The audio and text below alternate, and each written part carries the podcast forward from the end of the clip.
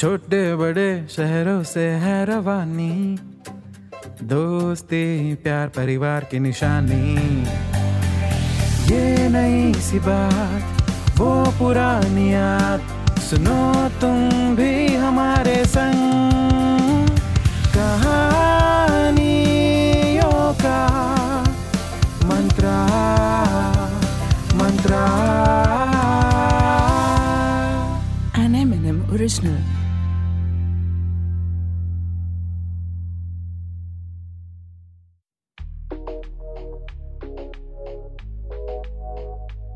Hello नमस्कार, आदाब, सत दोस्तों, ये जो वर्ल्ड है ना, यहाँ दो टाइप के लोग होते हैं। एक वो जो अपने आसपास हो रहे सभी अत्याचार, दुख, दर्द, पीड़ा, तकलीफ़ को सहते ही रहते हैं, पर कभी किसी से शिकायत नहीं करते। और दूसरे वो होते हैं जो शिकायत तो नहीं करते, परंतु अपनी सहनशीलता से बदलाव लाते हैं। महात्मा गांधी जैसे। जो हमेशा सत्य और अहिंसा के रास्ते पर चलते हैं और सत्य की विजय के लिए करते हैं कभी कभी आंदोलन।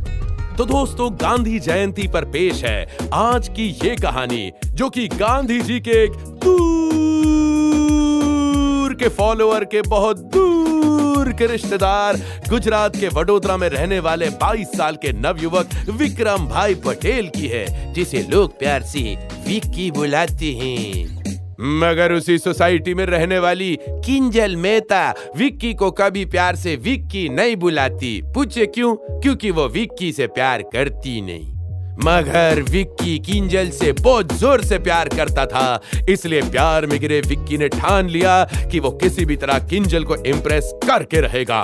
तो बिना ज़्यादा सोचे समझे सीधा जाकर कर दिया विक्की ने किंजल को प्रपोज बोला, किंजल बेन, तू मैंने खूब सरस लागे छे। किंजल ने भी बिना ज़्यादा सोचे समझे दिया घुमा के।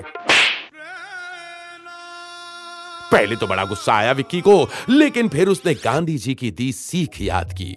जब कोई एक गाल पे तमाचा मारे तो दूसरा गाल आगे कर देना चाहिए।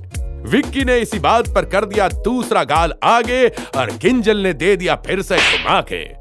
अजी मगर हद तो तब हो गई जब दूसरा थप्पड़ खाने के बाद भी हार ना मानी तुम्हारे भाई ने और कर दिया किंजल के इस हिंसक आक्रमण के खिलाफ हड़ताल। जी हाँ विक्की ने सोचा मेरे जब भूख हड़ताल करके गांधी जी ने उन अंग्रेज़ों से बात मनवा ली तो क्या मैं एक सुंदर सुशील भोली भाली क्यूट सी लड़की से नहीं मनवा सकता? हम्म, बस फिर क्या था? अपनी ही सोसाइटी के बाहर गाड़ दिया विक्की ने बम्बू और लगा दिया उस बम्बू में तांबू। सफ़ेद कुर्ता, पजामा पहने, पास के होटल के मेन्यू में मौजूद सारा खाना खाकर बैठ गया विक्की भूख हड़ताल पर। विक्की ने सोचा, इतना खाने के बाद कौन सा उसे सुबह तक भूख लगने वाली है? पूरी प्लेनिंग कर रखी थी तुम्हारे भाई ने। कि थोड़ी देर में भूख हड़ताल की न्यूज़ फाइनल हो जाएँगी। बोलो, वाह और किसी तरह किंजल तक तो बात पहुँची जाएगी। बोलो, वाह जैसे ही उसे पता चलेगा, वो दौड़ी चली आएगी। करो। करो ना और आकर विक्की से कहेगी हाँ विक्की, मैंने पता था कि तुम मुझसे बहुत प्यार करते हो। I am so sorry Vicky. I love you too Vicky ने सोचा पहले मैं थोड़ा सा भाव खाऊँगा, फिर झट से मान जाऊँगा, फिर ढोकला खाऊँगा। इसी सुहाने सपने के साथ खुशी खुशी तंबू में सो गया विक्की। और सुबह सुबह की कच्ची नींद में उस पायल की छम छम की आवाज़ से उठा। सोचा कि शायद बन गया काम। आ गई किंजल, हाथों में जूस का गिलास लिए, उसका भूख हड़ताल खत्म करने। मगर जब आँखें खुली तो खुली की खुली रह गई। अरे पता नहीं कहाँ से विक्की के मामूली से भूख हड़ताल की खबर मीडिया वालों को लग गई।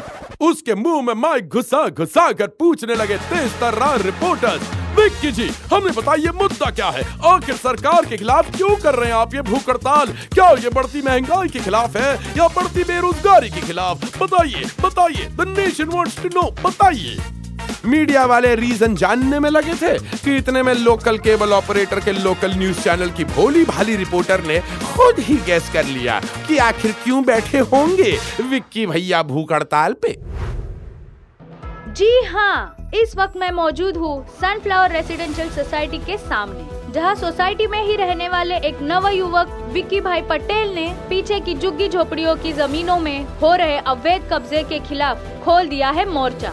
विक्की जी ने ये साफ़ ऐलान कर दिया है कि जब तक सरकार उनकी मांगे पूरी नहीं करती, वो तब तक अपनी भूख हड़ताल खत्म नहीं करेंगे। फिर चाहे इसमें उनकी जान ही क्यों न चली जाए।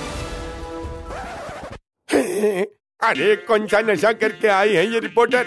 अरे, चाहे मेरी जान क्यों न चली जाए, ऐसा क्यों बोल रही है? अरे, कौन सी झोपड़पट्टी, कौन सा बिल्डर? मैं तो किसी को जानता तक नहीं। देखते ही देखते वहाँ लोगों की भीड़ इकट्ठा हो गई। सभी लोग जुट गए विक्की भैया के समर्थन में।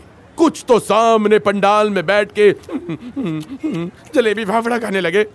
गुस्से से फड़फड़ाते हुए विक्की ने सोचा ये सब सो जाएँगे, तुरंत ही थड़ी पार हो जाऊँगा। अरे ऐसा मांगूँगा कि भाई कभी किसी को नज़र नहीं आऊँगा। हाँ ज़िंदा रहा तो किंजल को फिर कभी पटा लूँगा। भूख से परेशान विक्की की आधी रात को नींद खुल गई। सभी को सोता देख विक्की ने सोचा मौका अच्छा है भागने का। जैसे ही विक्की दबे पाँव भागने वाला था कि तभी तंबू में सोए एक बाबूजी की नींद खुल गई।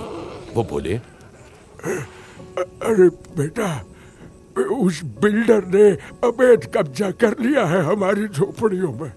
हम सब बेघर हो गए हैं बेटा। हमारे पास न ही रहने की कोई जगह थी न ही कोई उम्मीद थी कि हमें कभी हमारा हक मिलेगा। मगर फिर भगवान ने तुमको भेज दिया। पता नहीं एहसान का बदला हम कैसे चुकाएँगे बेटा? कैसे चुकाएँगे? विक्की ने उन झोपड़ियों की तरफ़ देखा। वहाँ बहुत से घर टूटे हुए थे। कई बच्चे बूढ़े फुटपाथ पर सोने को मजबूर हो गए थे। उन सभी को देखकर विक्की की आँखों में पानी भर आया। उल्टे पाँव ही वापस लौट गया विक्की अपने तंबू में। नींद तो उसे अब भी नहीं आ रही थी। मगर अब न जाने कैसे उसकी भूख मर गई थी। देखते ही देखते सुबह हो गई और लोगों की भीड़ बढ़ती चली गई। किंजल भी आ गई विक्की के सपोर्ट में, पर विक्की का फोकस अब सिर्फ़ आंदोलन था।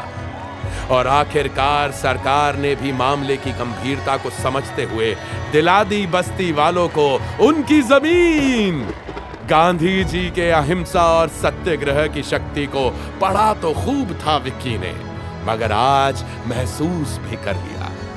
एक बात समझ आ गई विक्की को, अगर कोई आंदोलन कभी किसी निजी स्वार्थ के लिए किया जाए तो वो सफल नहीं हो सकता। लेकिन अगर उस आंदोलन में लोगों की और समाज की भलाई छिपी हो तो सत्य की रक्षा के लिए किया गया सत्याग्रह कभी असफल नहीं हो सकता। तो गांधी जी के दिखाए रास्तों पर चलते रहिए, ना बुरा कहिए, ना बुरा देखिए और ना ही बुरा सुनिए। और हमेशा सुनने के लिए सुनते रहिए कहानियों का मंत्र।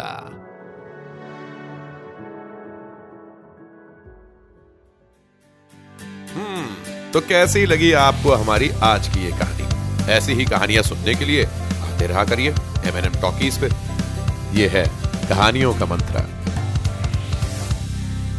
An M&M original. This show is a work of fiction. Any names, characters, places, and incidents are either products of the creator's imagination or used fictitiously for entertainment purposes only. Any resemblance to actual events or persons, living or dead, is purely coincidental. This show does not intend to defame, malign, slander, or hurt or be disrespectful to any person, nation, state, individual, caste, religion, religious sentiments, beliefs, or feelings of any person. The show does not promote smoking or drinking. Listeners' discretion is advised.